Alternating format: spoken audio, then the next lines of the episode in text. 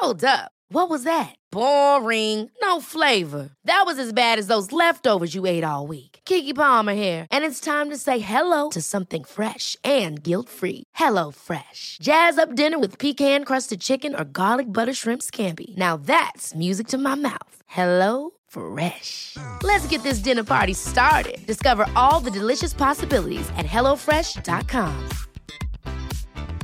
Quality sleep is essential. That's why the Sleep Number Smart Bed is designed for your ever evolving sleep needs. Need a bed that's firmer or softer on either side? Helps you sleep at a comfortable temperature? Sleep Number Smart Beds let you individualize your comfort so you sleep better together. JD Power ranks Sleep Number number 1 in customer satisfaction with mattresses purchased in-store. And now, save 50% on the Sleep Number limited edition Smart Bed for a limited time. For JD Power 2023 award information, visit jdpower.com/awards. Only at a Sleep Number store or sleepnumber.com. Hey, I'm Ryan Reynolds. Recently, I asked Mint Mobile's legal team if big wireless companies are allowed to raise prices due to inflation. They said yes. And then when I asked if raising prices technically violates those onerous two-year contracts, they said, "What the f*** are you talking about? You insane Hollywood ass." So to recap, we're cutting the price of Mint Unlimited from $30 a month to just $15 a month. Give it a try at mintmobile.com slash switch. $45 up front for three months plus taxes and fees. Promo rate for new customers for limited time. Unlimited more than 40 gigabytes per month. Slows. Full terms at mintmobile.com.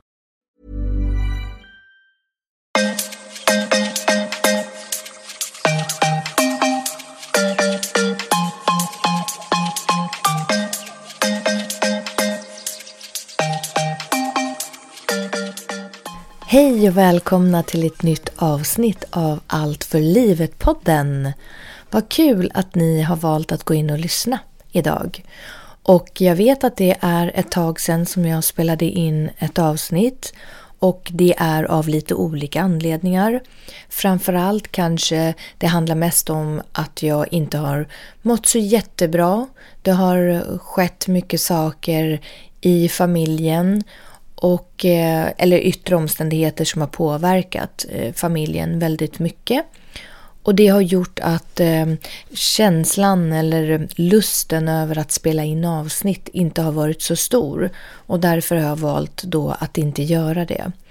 Nu betyder det inte att oh, men nu mår jag jättebra så därför vill jag spela in. Utan jag kände mer för att ja, men jag kan testa och se hur det känns att spela in ett avsnitt. För jag vill ju med den här podden, jag vill ju fortfarande nå ut med mina budskap. Ja, vad är mina budskap egentligen? Det handlar väl mycket om att jag vill hjälpa andra människor till att kunna få ett bättre mående. Lite så. Och det tänker jag att man gör genom att prata om saker och lyfta upp saker. Och eh, visst, det finns tusentals poddar där man faktiskt gör det. Men jag vill ändå prata om hur jag upplever saker och ting.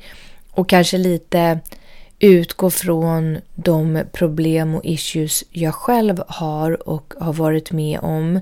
Vilket gör att jag tycker att det blir lättare att förmedla det på ett ärligt sätt. Min version av det, eller min känsla av det. Så tänker jag. Och eh, min tanke är också att eh, använda den här podden till till exempel nu då att prata om just diabetes typ 1 som jag tycker att det inte pratas tillräckligt mycket om. Jag önskar att det var mycket mer information som spreds kring det. Och jag upplever att det är lite, inte hysch-hysch om det, men det är väl ganska ointressant kanske för alla friska att veta hur det påverkas eh, att ha diabetes typ 1. Jag tänker att det är säkert mer intressant med cancer för att det, den drabbar fler människor. Men jag vill i alla fall göra det för att det finns ändå en hel del personer där ute som lever med diabetes typ 1 eller har en familjemedlem som har diabetes typ 1. Och jag tänker jättemycket på alla dessa föräldrar som har diabetesbarn och eh, vilket otroligt grymt kämpande de gör för sina barn. För det är ju en kronisk sjukdom och den är i dagsläget obotlig. Och jag skulle nog vilja säga att den är minutiös. Och med det menar jag att det är en sjukdom som vi ständigt behöver ha koll på. Och tänk då att vara diabetesförälder och ha ansvaret för ditt barns liv. Att ha ständigt koll på hur ditt barn mår, hur blodsockret ligger, behöver barnet ha insulin, behöver barnet ha mat för att få upp blodsockret och så vidare. Det måste vara extremt tufft och påfrestande. Och lite så kan jag ju också tänka och förstå eftersom jag själv har diabetes och tycker att det är ett emellanåt då ett heltidsjobb. Och eh, då är det bara att jag ska ansvara för mig själv och inte att jag ska ansvara för en annan liten kropp som man dessutom älskar mest av allt såklart. Men då tänkte jag börja med att berätta lite om vad diabetes är. Och eh, för min, min upplevelse är att det är många som missuppfattar eller inte förstår hela begreppet diabetes. För att det är ju det är ju flera sjukdomar, diabetes, men med olika orsaker. Och man säger så här att den gemensamma nämnaren är att blodsockret är för högt. Och då vill jag liksom göra en liknelse. Det är ungefär som att det finns ett samlingsnamn som heter cancer. Men du delar ju fortfarande upp cancern i, alltså cancer det är väl så här eh, onormal celldelning eller något sånt. Och precis som att eh, diabetes är eh, högt blodsocker. Men sen utöver det, då har vi då diabetes 1, diabetes 2 och eh, sen vet jag inte om det finns faktiskt flera andra diabetesar. Men jag har hört att man har pratat om diabetes 3 faktiskt och eh, lite andra namn på diabetesen. Eh, precis som det finns med cancer så har du ju eh, eh, du har bröstcancer, du har levercancer, du har hjärntumörer som är cancer, du har hudcancer. Du har, det finns alltså massor med olika cancersorter. Och det är väl lite så man skulle kunna säga om diabetes och eh, namnet cancer. Ungefär 500 000 personer har diabetes i Sverige idag. Och av dem så säger man att 85 till 90 procent är typ 2-diabetes. Så det är med andra ord inte så många som har just typ 1. Typ 1 och typ 2, det är två helt olika sjukdomar. Bara det att man har högt blodsocker som är den gemensamma nämnaren. Vid typ 1, då slutar kroppen att bilda insulin. Och man kan bara få insulin i injektioner. Alltså att man måste ta en spruta eller en, få in det via pumpen. Typ 2, det är lite mer komplext med det. Därför att då bildar kroppen fortfarande eget insulin, men det kan finnas ett insulinmotstånd som gör att insulinmängden inte räcker till. Och då kan man ta till exempel tabletter som gör att det blir bättre. Jag tror att vissa även tar sprutor. Så att de båda diabetestyperna de har ju många gemensamma drag men de skiljer sig åt på viktiga punkter. Både hur de behandlas och orsaken till varför man får sjukdomen. Och då kommer ju nästa fråga då. Varför får man diabetes? Eftersom det finns olika typer av diabetes så är det självklart också anledningarna skiljer sig åt till hur man utvecklar sjukdomen. Vid typ 1-diabetes då angriper och förstör kroppens immunsystem de insulinproducerade cellerna i bukspottkörteln. Det är alltså egna kroppens immunsystem som börjar förstöra celler i bukspottkörteln. Och på sikt då leder det till total insulinbrist. Alltså varenda cell som eh, producerar då insulin dör. Och eh, varför immunsystemet angriper och förstör de egna insulinproducerade cellerna, det vet man inte. Men många forskare menar att det krävs dels en kombination av ärftligt anlag, men också då någon yttre miljöfaktor. Och det är inte bara barn som insjuknar i diabetes typ 1 som man sa typ förut, utan det är också även vid vuxen ålder. Och där är jag ett levande exempel. För jag var 30 år gammal när jag insjuknade i min diabetes. Och jag vet faktiskt inte heller eh, hur den, varför eller hur den startade på mig om man säger så.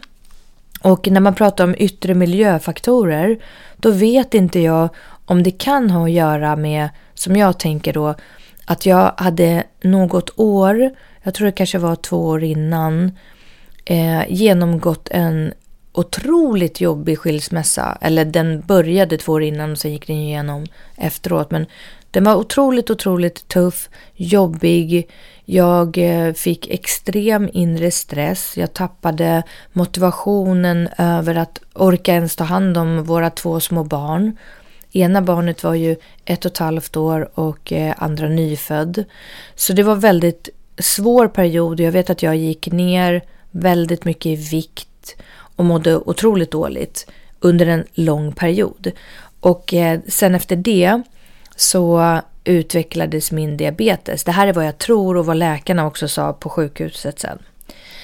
Så om vi då tar typ 2-diabetes istället. Det beror antingen på att kroppen då inte kan producera tillräcklig mängd insulin eller för att kroppscellerna förlorar insulinkänsligheten. Och där finns det också olika faktorer som spelar in och arvsanlagen spelar en stor roll för, att ris för risken då för just typ 2-diabetes. Andra faktorer som också kan påverka är övervikt eller en inaktiv livsstil, stress och även hög ålder då risken för att utveckla typ 2-diabetes ökar ju äldre man blir. Så när jag var liten, då vet jag att jag hörde att man pratade om barndiabetes och vuxendiabetes.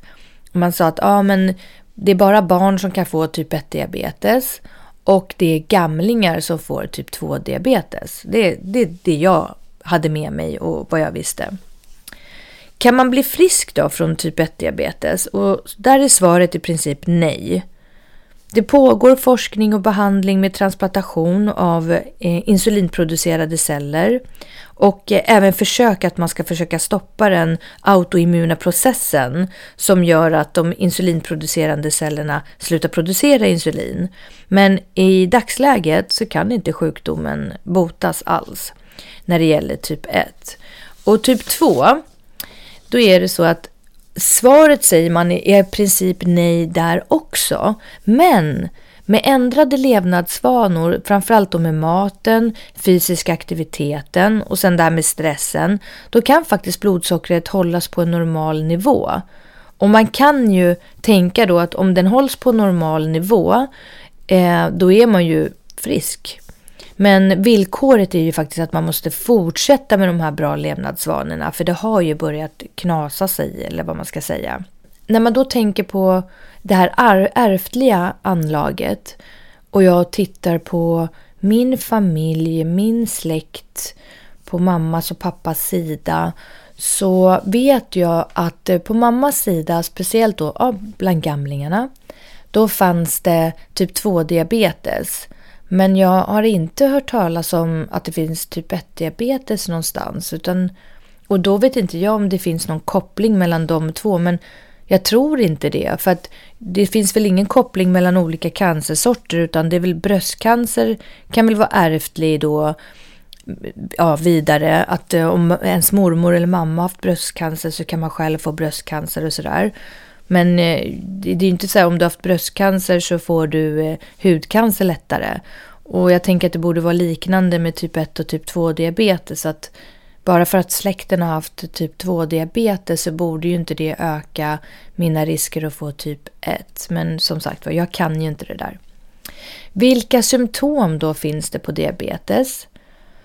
Jo, eh, de klassiska symptomen det är ju att känna ökad törst, att kissa oftare och större mängder och även i viktnedgången.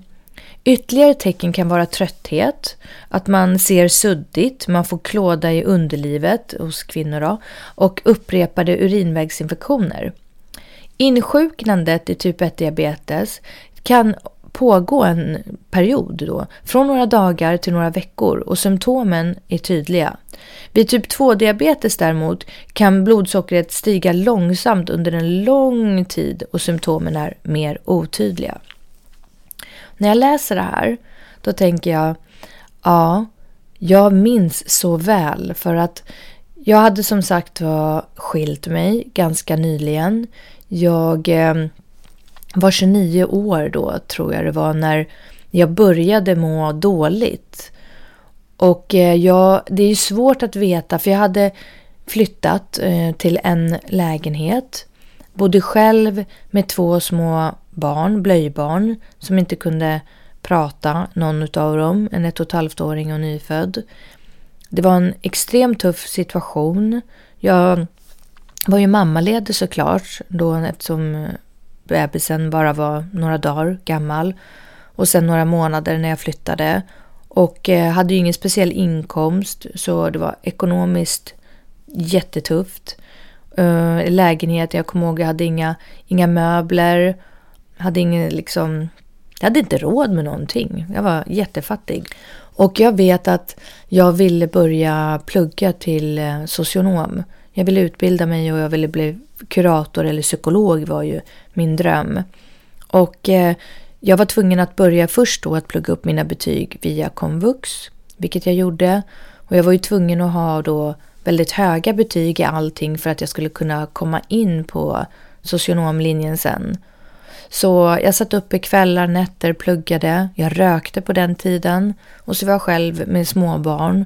Och gick ner massor i vikt och mådde dåligt och sådär. Och så minns jag så väl att jag var ju så otroligt trött. Jättetrött. Och jag drack mycket vatten. Jag eh, kissade säkert mycket och de här andra tecknen när man pratar om... Jag vet inte om jag såg suddigt men jag har för mig att jag hade urinvägsinfektioner faktiskt då. Flera stycken också. Ja, ja, jag hade verkligen alla de här tydliga tecknen men eftersom jag samtidigt befann mig i en livskris så är det ju ganska svårt att veta vad som är hönan och vad som är ägget. Hur ska jag veta om jag är trött efter en extremt uppslitande skilsmässa, vilket är ju ganska naturligt egentligen att man skulle vara det. Det var ju liksom inga konstigheter. Så jag vet inte om jag reagerade så mycket på det, alltså de här tecknena. Om du tittar på tecknena, ja visst det här med ökad törst och kissa oftare och så. Men viktnedgången, alltså jag gick ner massor i vikt. Och klåda underlivet eller att man är väldigt, väldigt trött. Jag vet inte om det är någonting som ja, är annorlunda egentligen. Och att jag var törstig, det tror jag inte heller att jag ens reflekterade över. Jag gjorde nog inte det. Men till slut vet jag att jag gick till ehm, sjukhuset, eller vårdcentralen åkte jag till, där jag bodde. Och så sa jag så här att jag är så otroligt trött. Så jag vet att typ på föreläsningen och sådär, då satt jag och åt godis. Jag köpte med mig så godispåsar hela tiden. Och satt och liksom nästan nickade och somnade till när föreläsaren pratade. Och då var det inte bara för att det var tråkigt ibland och att de pratade med så här monotom röst. Utan jag var så sjukt trött. Och då trodde jag när jag satt där, ja men jag tar lite socker, jag äter godis så att jag pignar till. Grejen är att om du har diabetes och du äter socker, då får du jättehöga, eh, jättehögt blodsockervärde. Och för mig, för mig i alla fall så är det så att när jag får högt blodsockervärde, då blir jag jättetrött. Så om jag, jag kan ju märka det idag att om jag har ätit någon socker sådär och inte har riktigt koll på blodsockret och sen kan jag känna att jag håller på att bli medvetslös, alltså jag somnar sittandes dit. Då vet jag, aha, nu, nu har jag fått höga värden och så kollar jag, ja det stämmer. Och så tar jag insulin och sen blir det bättre. Men det visste jag ju inte då. Så eh, då blir det ju tvärtom istället. Jag sitter och trycker i mig socker, vilket blir att jag får ännu högre eh, värden blodsockervärden och blir ännu tröttare och håller på att somna. Så jag åkte alltid hem efter föreläsningarna, slängde mig i sängen och sov innan jag skulle hämta barnen från dagis. Så när jag då gick till eh, vårdcentralen, för det var så diabetesen upptäcktes, då handlade det mer om att jag hade gått ner så mycket i vikt. Jag liksom åt ju det här godiset så ofta och mycket tyckte jag. Så det borde ju påverka att jag nästan gick upp i vikt men ändå bara trött, trött, gick ner i vikt och nej, jag tänkte att det är nog bäst att jag går och gör en hälsokontroll. Jag går och kollar, det är väl bättre att kolla sig en gång för mycket än en gång för lite. Men jag hade inte den, inte den blekaste tanke alltså på att det skulle vara diabetes. Utan mer vitaminbrist. Jag hade ju svårt att få i mig mat, tänkte jag. Hade svårt att äta. Så då tänkte jag, nej men det är säkert vitaminbrist och det är bra att få reda på det. Så jag går till vårdcentralen, de tar massor med prover och så var det väl inget mer med det egentligen. Sen är jag på väg till Göteborg tror jag skulle åka med min dåvarande eh, pojkvän. Och jag kommer så väl ihåg att jag sitter där i bilen och så får jag det här samtalet.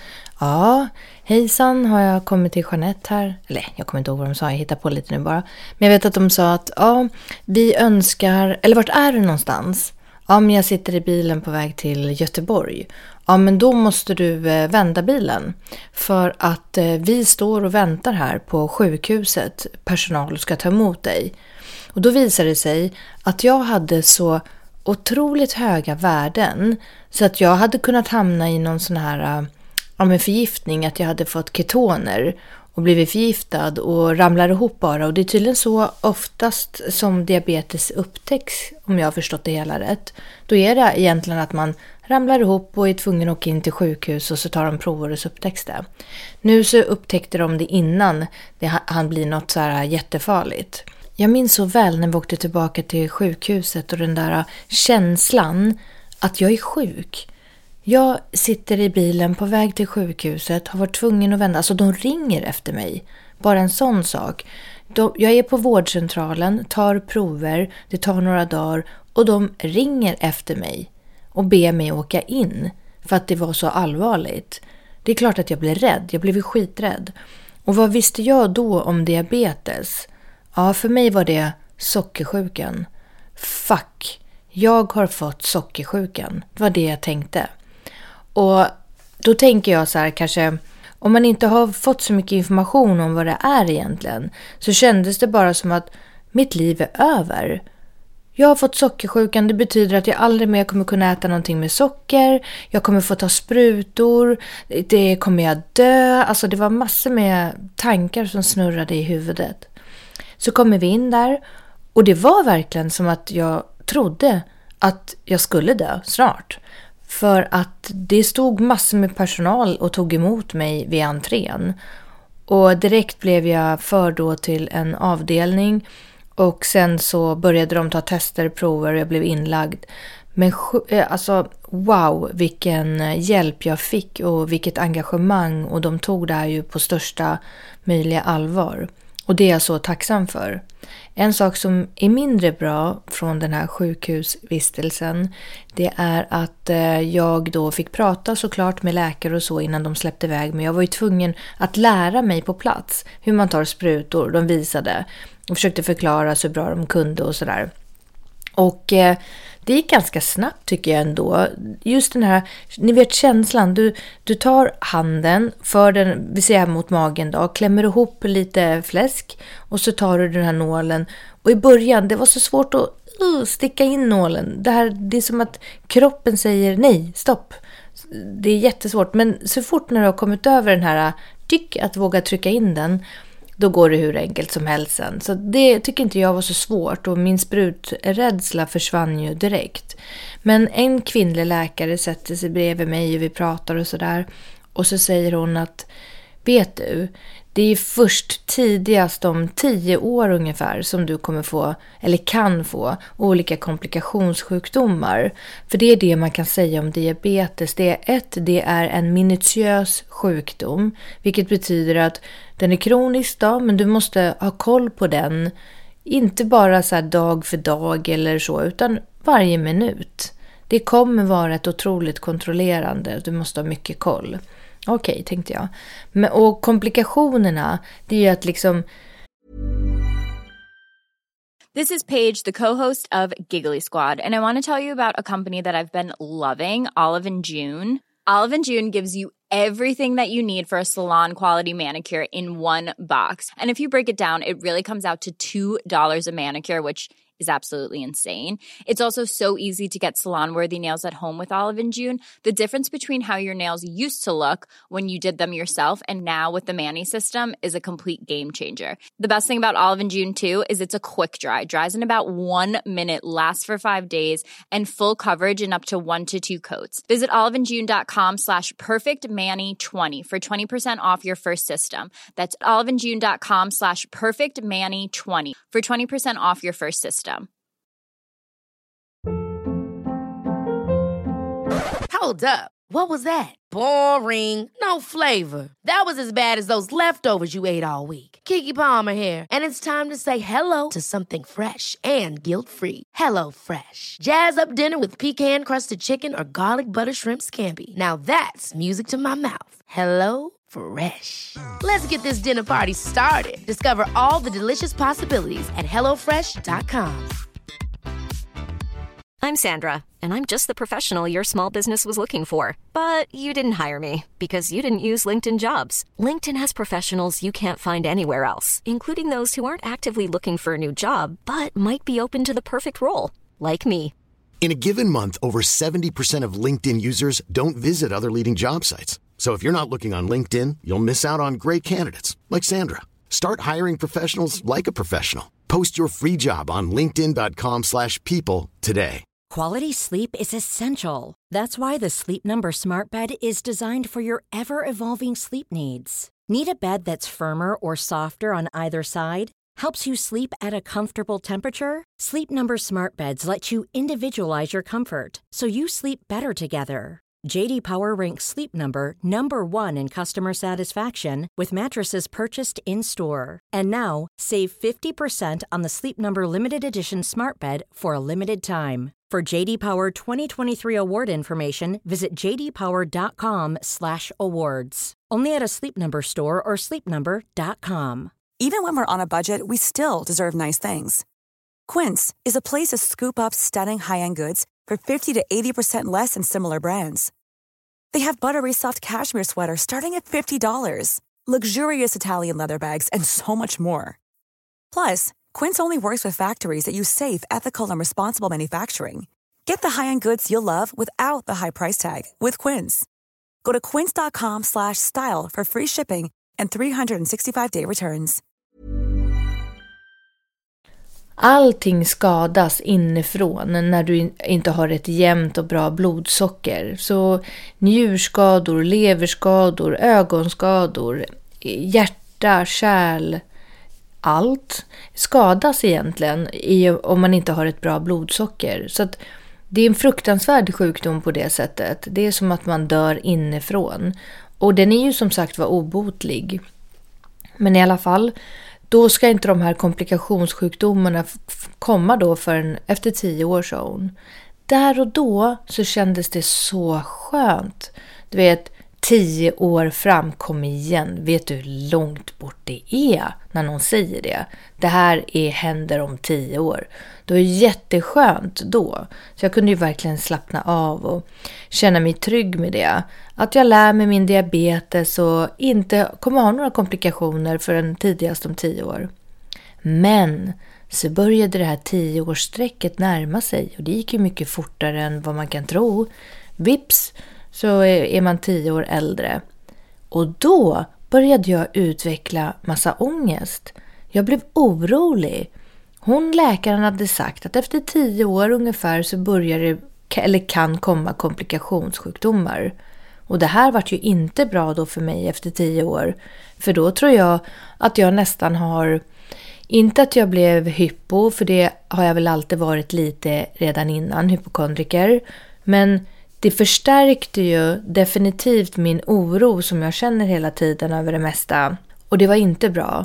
Så jag hade önskat att jag inte hade fått den där informationen. För någonstans undermedvetet, även om jag med mitt förnuft försöker tänka bort det och att ja, ja, men nu har jag ju bra blodsockervärden eller helt okej. Okay, så att då borde det inte vara så att jag får massa komplikationssjukdomar. Men jag vet ju att risken ökar dramatiskt med tiden och så också. Och därför så ja, blev det att jag nästan går och kontrollerar min kropp jag känner av och känner efter. Kände inte jag något där nu? Var det inte något med hjärtat? Jo, men den slog ju dubbelslag. Ja, så är det ju. Diabetiker, alltså hjärt och kärlsjukdomar ökar ju jättemycket. Sen har jag läst någonstans då att till exempel livmodercancer ökar också. Eller just ja, nej så var det inte. Det var eh, i tarmarna tror jag, tarmcancer eller något sånt. Ja, och självklart. Då går jag och känner efter och så har jag ont i magen, ont i tarmarna och tycker att eh, min avföring känns konstig. Och det är så typiskt mig. Jag går liksom och känner efter när jag hör om saker och ting. Så att ja, det är sånt som kan vara väldigt negativt när man har den här sjukdomen.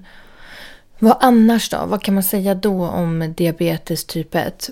Jag skulle säga så här att eh, om folk förstod, de som inte hade diabetes, om de förstod hur många av oss diabetiker har det, då skulle ni säga wow, wow, helt otroligt.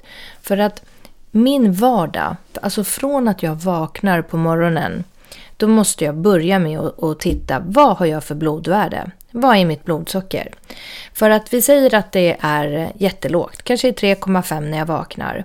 Då är det bra om jag börjar morgonen med att äta någonting ganska snabbt. Så att jag får upp blodsockret, piggnar till och orkar börja min dag.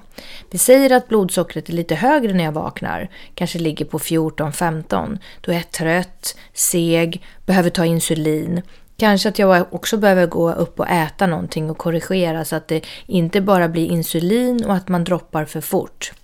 Sen kanske jag vill gå och ta en promenad säger vi, eller åka till jobbet. Då måste jag titta, vad har jag för blodvärde? Måste jag äta någonting innan jag går utanför dörren?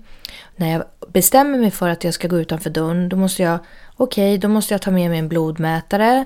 Eller jag måste i alla fall ha med mig Dextrosol eller något liknande. Och gärna en mobil också så jag kan ringa om det skulle hända någonting. Och sen kanske jag är ute och går och sen har det hänt många gånger att jag kanske har glömt Extrosolen eller jag hade för få tabletter och jag får världens fall. Äter upp det där, det hjälper för stunden men måste ändå ganska snabbt ta mig hemåt så att jag är i säkerhet. Sen lite senare på dagen måste jag äta lunch för att sen ta insulin till det så att jag försöker hålla ett stabilt värde. Sen blir det middag. Eh, då måste jag gärna ta prover innan för att veta hur mycket har jag blodsocker, hur mycket insulin, hur mycket kolhydrater äter jag nu till maten. Ja, det är så här mycket. Ja, det är lite för mycket socker i det där också. Ja, då får jag ta extra insulin. Och sen efter en stund efter maten, endera så faller jag för att jag råkar ta lite för mycket insulin, jag har beräknat lite fel. Eller så stiger det i värdet, det blir för högt för att jag behöver egentligen mer insulin. Och så där håller det på, det är som att jag måste kontrollera, parera, tänka, fundera hela dagarna på mitt blodsockervärde. Och det lär man sig så till slut så går det nästan per automatik. Och det som är helt mest fantastiskt, det är ju att det finns bättre och bättre hjälpmedel hela tiden. När jag fick min diabetes för snart 17-18 år sedan, då hade jag ju sprutor och eh, en blodsockermätare. Sen så började jag prova på olika sorters pumpar och sådär. Och idag har jag ju en pump som är helt fantastisk. Den är så bra. Och det har ju underlättat mitt liv något otroligt. Och den pumpen har, har jag haft i ett år drygt tror jag det är. Och snart faktiskt också så kommer jag få prova en helt ny sort som heter Medtronic Minimed 780G. Och det är ett nytt system. Det är egentligen samma pump som jag har nu fast ett nyare system. Och det ska bli så spännande. Och jag är så tacksam att jag får en chans att testa det här bland de första i Sverige faktiskt. Och får jag utvärdera då vad jag tycker. För att eh, det är ju så att utan hjälpmedlen då skulle jag för det första inte överleva, skulle inte leva många timmar, dagar med, eh, utan insulin och mina hjälpmedel. Så jag är otroligt tacksam till dem. Men de är ju också dessutom så bra. Så det gör att jag kan leva mitt liv nästintill som en frisk. Det, I och med att de utvecklas hela tiden, de här systemen. Och det är helt fantastiskt. Någonting som har varit komplext också på den här resan och som jag tycker att man pratar ganska lite om Och det är att jag tror att diabetes och psykisk ohälsa går lite hand i hand. Nu är det ju så att psykisk ohälsa ökar ju oavsett i hela samhället. Det är press, det är stress, det är virusar, eh, corona som sprider skräck i hela världen. Vem blir inte rädd för det? Och även andra saker, yttre omständigheter som händer i livet. Det är svek, det är lögner.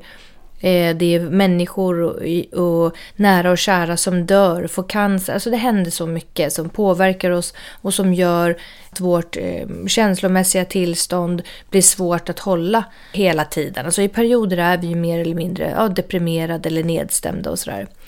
Men tillsammans då med allt det här som påverkar egentligen alla, även friska människor och gör att man får psykisk ohälsa.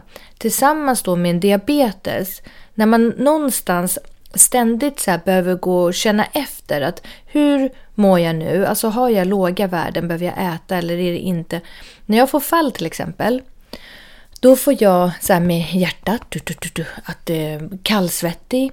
Jag känner mig lite så svag och darrig och ibland kan jag få så stickningar in i munnen. Och, ja, det är så här jätteobehagligt. Jag blir vimsig snurrig, vill gå och lägga mig och väldigt många så här symptom som egentligen också då upptäckte jag sen när jag fick ångestattacker påminde. Alltså mina diabetesfall och ångestattackerna är väldigt lika. För ångesten är också hjärtat, kallsvettas, tror nästan att man ska dö, svårt att andas. Precis som jag egentligen har när jag har ett lågt blodsocker. Då har det ju varit väldigt komplext genom åren för min del att ett, en diabeteskropp ska du egentligen lära dig känna. Du ska lära känna din kropp och veta att, eller det är bra om du gör det. Nu, nu, nu börjar jag må dåligt här. Nu, nu behöver jag ta lite, ett äpple eller lite socker eller parera så att jag inte eh, får alldeles för låga och, och svimmar och tappar medvetandet. Men om du får en ångestattack Ångesten ska du låta vara. Du ska inte gå och känna efter ångesten och du ska försöka att låta den passera eller vad man ska säga och inte bry dig så mycket. Och eh, där har det blivit lite komplext för att vid ett tillfälle då en gång så var jag ute och klippte gräsmattan. Och så går jag där och så börjar jag känna det här. Åh, oh, kallsvettas, hjärtat börjar bom, bom, bom tänker jag, åh, är det ångest jag har eller är, är det, håller jag på att få fall? Och så tittar jag på min mätare och så ser jag, nej jag har inte fall i alla fall, okej. Okay. Ja, så jag fortsätter och går emot mina rädslor som jag har för att ha ångest och sådär. Och klipper vidare i gräsmattan. Men jag känner att, ja, nu, nu svimmar jag. Jag kommer svimma. Så jag tänker att nej, jag går in och tar ett blodsockertest i fingret och litar inte bara på det som stod på min pump eller vad jag hade då. Jag tror det var pump. Då visar det sig att jag hade ju fall. Det är ju så här, teknik Även om det är fantastiska hjälpmedel såklart, men det är ju fortfarande teknik. Det, är ju, alltså det ska vara synkas och det ska vara en sändare som skickar signaler emellan och det ska funka perfekt och batteriet och ni, ni vet allt sånt där. Det är som en liten datormaskin. Det är klart att den funkar till 99% men det finns ju fortfarande en procents chans att det faktiskt då är fall som jag hade även fast den inte visar det. Och sånt där är ju jätteläskigt. Hade jag inte gått in och testat då hade jag fallit ihop på gräsmattan här ute. Vi bor på landet. Ingen hade reagerat på ett bra tag att jag låg där ute. Och jag vet inte vad som hade kunnat hända. Men med det nya hjälpmedlet som jag eh, ska få testa här nu, då är det synkat även med mobilen. Så vi säger att jag ehm, går ut och ska klippa gräsmattan. Då kan min man också ha en app så han kan se om jag får jättelåga eller jättehöga värden. Och jag tror att då kan ju han ringa upp mig och kolla eller så och svara egentligen så kanske man fattar att någonting har hänt. Så det ökar ju den här säkerheten ytterligare. Så att jag är så tacksam för hjälpmedel och sådär. Och sen önskar jag bara att ja, genom kanske poddar så här eller på andra sociala medier att man pratar mer om psykisk ohälsa allmänt och sen även då mellan oss diabetiker att man förstår att ha den här äh, minutiösa sjukdomen som ska kontrolleras och man ska ha koll på den hela tiden. Bara den kan ju i sig skapa faktiskt eh, nedstämdhet, depression, ångest och sådär. Det är ju så här att bara för mig att jag ska gå och lägga mig för natten har skapat oro i mig. För att när jag då, vi säger att jag är jättetrött och ligger i soffan och sen så tänker jag, nej men jag går och lägger mig i sängen. Då måste jag ju ändå först titta vad jag har för värde. För om jag har för högt är det ju inte bra att jag går och lägger mig utan att ta insulin. Men har jag för lågt då kanske jag måste äta någonting innan jag går och lägger mig. Men jag är svintrött så att jag går nästan i dvala till sängen och vill inte alls äta något. Men jag måste det, för jag kan inte gå och lägga mig och ha jättelåga värden. För då kan det ju bli för lågt under natten och så vaknar inte jag av att jag får fall, att kroppen väcker mig inte. Och då kan jag hamna i koma under natten. Så det är ju en otrolig press och stress man har över sig hela tiden. Och en oro att någonting ska hända. Och det var väl lite det jag menade också i början där när jag pratade om diabetesföräldrar. Jag förstår inte hur de klarar att sova en endaste natt utan att fundera på vad barnen har för blodsocker under natten. För det kan ju svänga jättefort ibland. Det är ju komplext så. Och alla diabetesar funkar olika. För det är nog någonting som jag kan ha känt att jag är lite trött på. Det är nog det här att jaha, men min eh, kusin har diabetes och de behöver aldrig, de tränar precis som vanligt och det är inga konstigheter. Nej, okej. Okay. Det är ungefär som cancer då. Det finns ju massor med olika sorter och olika grader och bara för att en överlevde sin bröstcancer och knappt märkte av den så är nästa är jättesjuk och dör. Hur ska man veta? Alltså det är så olika. Så att det är väl det här att det inte syns liksom på utsidan. Och om jag sminkar upp mig och fräschar till mig idag, så en dag, då tänker ju ingen, ingen fattar. Dels att jag har en kronisk sjukdom som gör att jag typ ruttnar inifrån. Och dels att jag har min ångestproblematik som inte syns på utsidan utan bara känns jättemycket inuti. Så det kan vara lite jobbigt faktiskt. Men jag tänker så här att jag vill inte bara mata på med allt som är så jobbigt med diabetes. För har man diabetes så vet man redan det. Det räcker. Men det finns ju massa saker man kan göra för att må så bra som möjligt, tänker jag. Och det som jag gör för att underlätta, för min diabetes har blivit mycket bättre. Det går inte att komma ifrån att jag hade ett HbA1c som då är ett medelvärde som jag tror räknas ut över tre månader. Jag har legat över, jag tror jag har legat över 90 HbA1c. Och man ska väl egentligen, som frisk ligger man väl kanske mellan 28 och 37 kanske, jag vet inte. Men eh, som diabetiker kommer man ner under ja, 50 så är det ju fantastiskt. Eller har man runt ja, 50 någonting så är det jätte, jättebra. Men under 50, ja, men det är helt grymt. Och förut då så hade jag ett högt HbA1c och nu har jag mycket lägre och jag ligger väl runt 50 strecket ungefär. Och det är ju helt fantastiskt och det är jag jättetacksam för.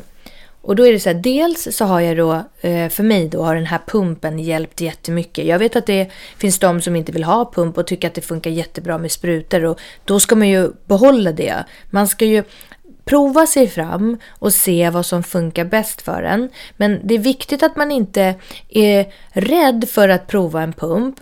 För att eh, om man nu är van vid spruta så kan man ju känna så här att nej men om jag har pump, det finns ju både slanglösa och med slang. Jag har ju slang nu. Och det vet jag att det var en rädsla hos mig. Att bara nej, inte slangen, slang i magen, det ser ofräscht ut tänkte jag. Det liksom, du sitter fast med den här slangen, du ska dra ner byxorna och så har du pumpen på byxan och sen så sitter den andra i magen. Och du måste tänka på hur långt du drar ner byxan för annars drar du ju slangen i magen och det är massa sånt där. Men det är ju en vanlig sak såklart. Men om man inte har provat och lär sig då är det svårt att säga vad som är bra och inte bra. För jag trodde att nej men, sprutor är helt okej. Okay. Och sen började jag med pump och fick kämpa på lite och sen blev pumpen så fantastisk. Det gjorde en jätteskillnad. Jag hade aldrig förstått det egentligen om jag inte hade testat pump. Så jag tycker det är ändå bra att man provar sig fram. Men känner man att nej, det var bättre med sprutor, då är det ju bara att sluta med pumpen och börja med sprutorna igen. Det är ju inte svårare än så. Men det i alla fall, det har hjälpt mycket. Sen tycker jag till exempel att, att man motionerar, små promenader. Jag har svårt att köra på järnet, att köra värsta träningspasset. Det brukar inte funka för mig. Då faller jag och då måste jag nästan sitta och äta under tiden och faller, äter. Så det blir liksom moment 22. Det är ingen idé att, att träna järnet om jag ändå ska sitta bredvid och käka sen. Så eh, för mig eh, funkar lätt träning. Gärna så små promenader och kanske till och med att det är lite utspritt över dagen. Sen så självklart då kosten, det är viktigt för mig i alla fall. Och då försöker jag tänka på att inte äta kanske ris eller pasta med eh, bröd med för mycket socker i utan håller jag det till mindre kolhydrater då får jag ett bättre blodsocker, helt klart. Sen så har jag också upptäckt att yoga har varit väldigt bra för att ha ett stabilt blodsocker. Du gör ju, det är som att du stretchar ut kroppen, som att du får igång ämnesomsättningen och cirkulationen. Och det är ju skönt dessutom och det är, är det väldigt nyttigt och du kan ju ta, göra lite tuffare yogapass så att de även blir som lite träning också. Så att du kan bygga lite muskler och sådär. Jag brukar väl göra lite mildare eh, träningspass kan man ju inte kalla det för, men stretchpass då och jag tycker det är jätteskönt. Sen en annan sak som, det är det här med stressen. Jag har nog en förmåga att så här, stressa upp mig lite och eh, i och med till exempel att, eh, att det blev ett dödsfall i familjen här så har det varit mycket stress, mycket inre stress runt det och mycket sorg och sådär. Och det har påverkat såklart också blodsockret. Men då när man mediterar då har jag upptäckt att om jag mediterar 30 minuter per dag, att man ligger ner, lyssnar på någon meditationsmusik eller på en röst som guidar dig igenom meditationen, då får jag ett inre lugn på ett annat sätt och då får jag ett stabilare sockervärde också av det. Så det finns ju massor med olika så små hjälpmedel som man kan ta till för att lära sig att hantera sitt blodsocker på ett bättre sätt. Och då tänker jag också så här, det är så bra om vi som då har diabetes eller kanske andra kroniska sjukdomar som är liknande, vad vet jag, att vi ger varandra tips och råd och pepp. En annan sak jag har också märkt är att när jag läser så självhjälpsböcker eller texter eller eh, så positiva citat, jag liksom försöker hålla mig glad eller vad man ska säga, peppande, då mår jag också bättre. Så det, det psykiska påverkar så otroligt mycket det fysiska. Och jag tänker det här, jag brukar säga det många gånger att vi sprider, vi, vi är energi. Och det vi ger ut, det är det vi oftast får tillbaka också. Om jag är negativ, om jag tycker att livet är sugigt, vilket jag ofta gör, men jag försöker jobba med det hela tiden. Men om jag går och tycker att Åh, det är så synd om mig, jag har diabetes och livet det är skit och det är så jobbigt och det är så här. När någon möter mig, det är inte kul. Då, blir, då mår de dåligt också och det sprider sig liksom, energin. Men om jag tänker nej, det är, alltså det är fantastiskt väder. Eh, det är en bra dag idag. Idag har jag haft jättebra blodsocker och jag har kunnat vara ute och gå i det här fina vädret. Och, och jag försöker så leta positiva saker och försöker få in den känslan. Då mår jag bättre och då brukar det synas i mitt blodsocker. Så det gör jättemycket att jobba med den mentala hälsan. Det påverkar allt sen i sin tur. Det blir som en god cirkel i det fallet och tvärtom då så blir det en ond cirkel. Så ni får gärna skriva in till mig på janettehernestig.hotmail.com Skriv tips och råd. Vad gör ni för att få ett bättre, en bättre hälsa eller bättre diabetesvärden, blodsocker, HbA1c? Har ni något tips och råd? Kanske någon maträtt? Något som jag saknar, det kan vara att äta Alltså jag älskar ju godis och sånt där, det har jag alltid gjort. Men vad kan man äta istället? Ja, man kan läsa om någon som kanske säger mosa banan och yoghurt och lägg in det i frysen så blir det en jättegod. bananglass. Typ så. Så skriv in till mig, janettehernestig.hotmail.com och ge mig tips och råd så kan jag förmedla dem vidare. Ni kan följa mig också på Jeanette Hernestig på Instagram. För jag kommer visa på Instaringen då den här eh, utvärderingen och när jag då testar det här nya systemet eh, på insulinpumpen. Så följ mig där också så får ni och det är så bra för det är inte ett betalt samarbete. Vilket betyder att allt jag säger det är mina egna ord, mina åsikter, vad jag tycker om det och då blir det äkta. Det är inte så ett betalt samarbete för då blir det ju kanske lite fejk att man måste säga att åh det här är jättebra. Nu kan jag verkligen säga precis hur jag upplever det, hur jag tycker och tänker kring pumpen. Så det är ju bra, för det tror jag att man kan lita på mer än något annat. Och ja, eh, ni kan också, för det är så här. Jag har ju hur mycket som helst att berätta om diabetes. Annat också i livet, men just diabetes. Till exempel så var jag ju gravid med diabetes. Mitt eh, sista barn, Elvis, då var jag gravid. Eh, Ja, jag var gravid såklart, annars blir det svårt. Men jag hade diabetes och det hade jag inte när jag var gravid med mina två första barn. Ni kanske vill att jag ska berätta hur det var? Då är, kan ni också skriva till mig och ställa frågor. Ni kan fråga vad ni vill så kan jag försöka svara på det. Glöm inte att kärlek är den starkaste kraften. Och om vi sprider positivitet så är det det vi får tillbaka. Så bara be good and feel good. Okej? Okay? Ha det så bra. Hej då!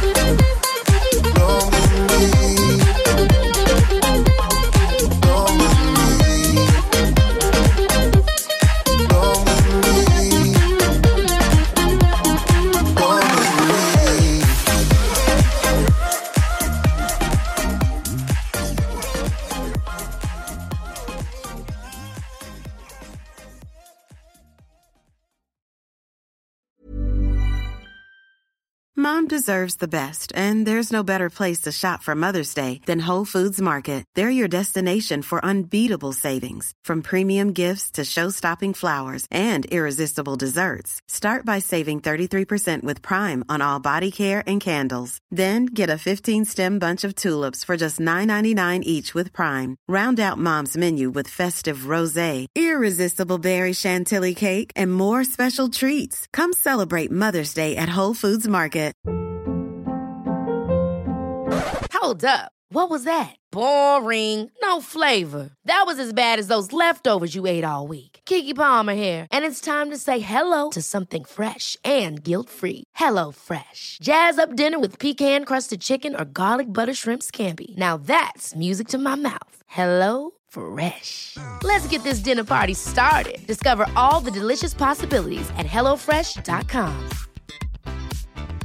Even when we're on a budget, we still deserve nice things. Quince is a place to scoop up stunning high end goods for 50 to 80% less than similar brands.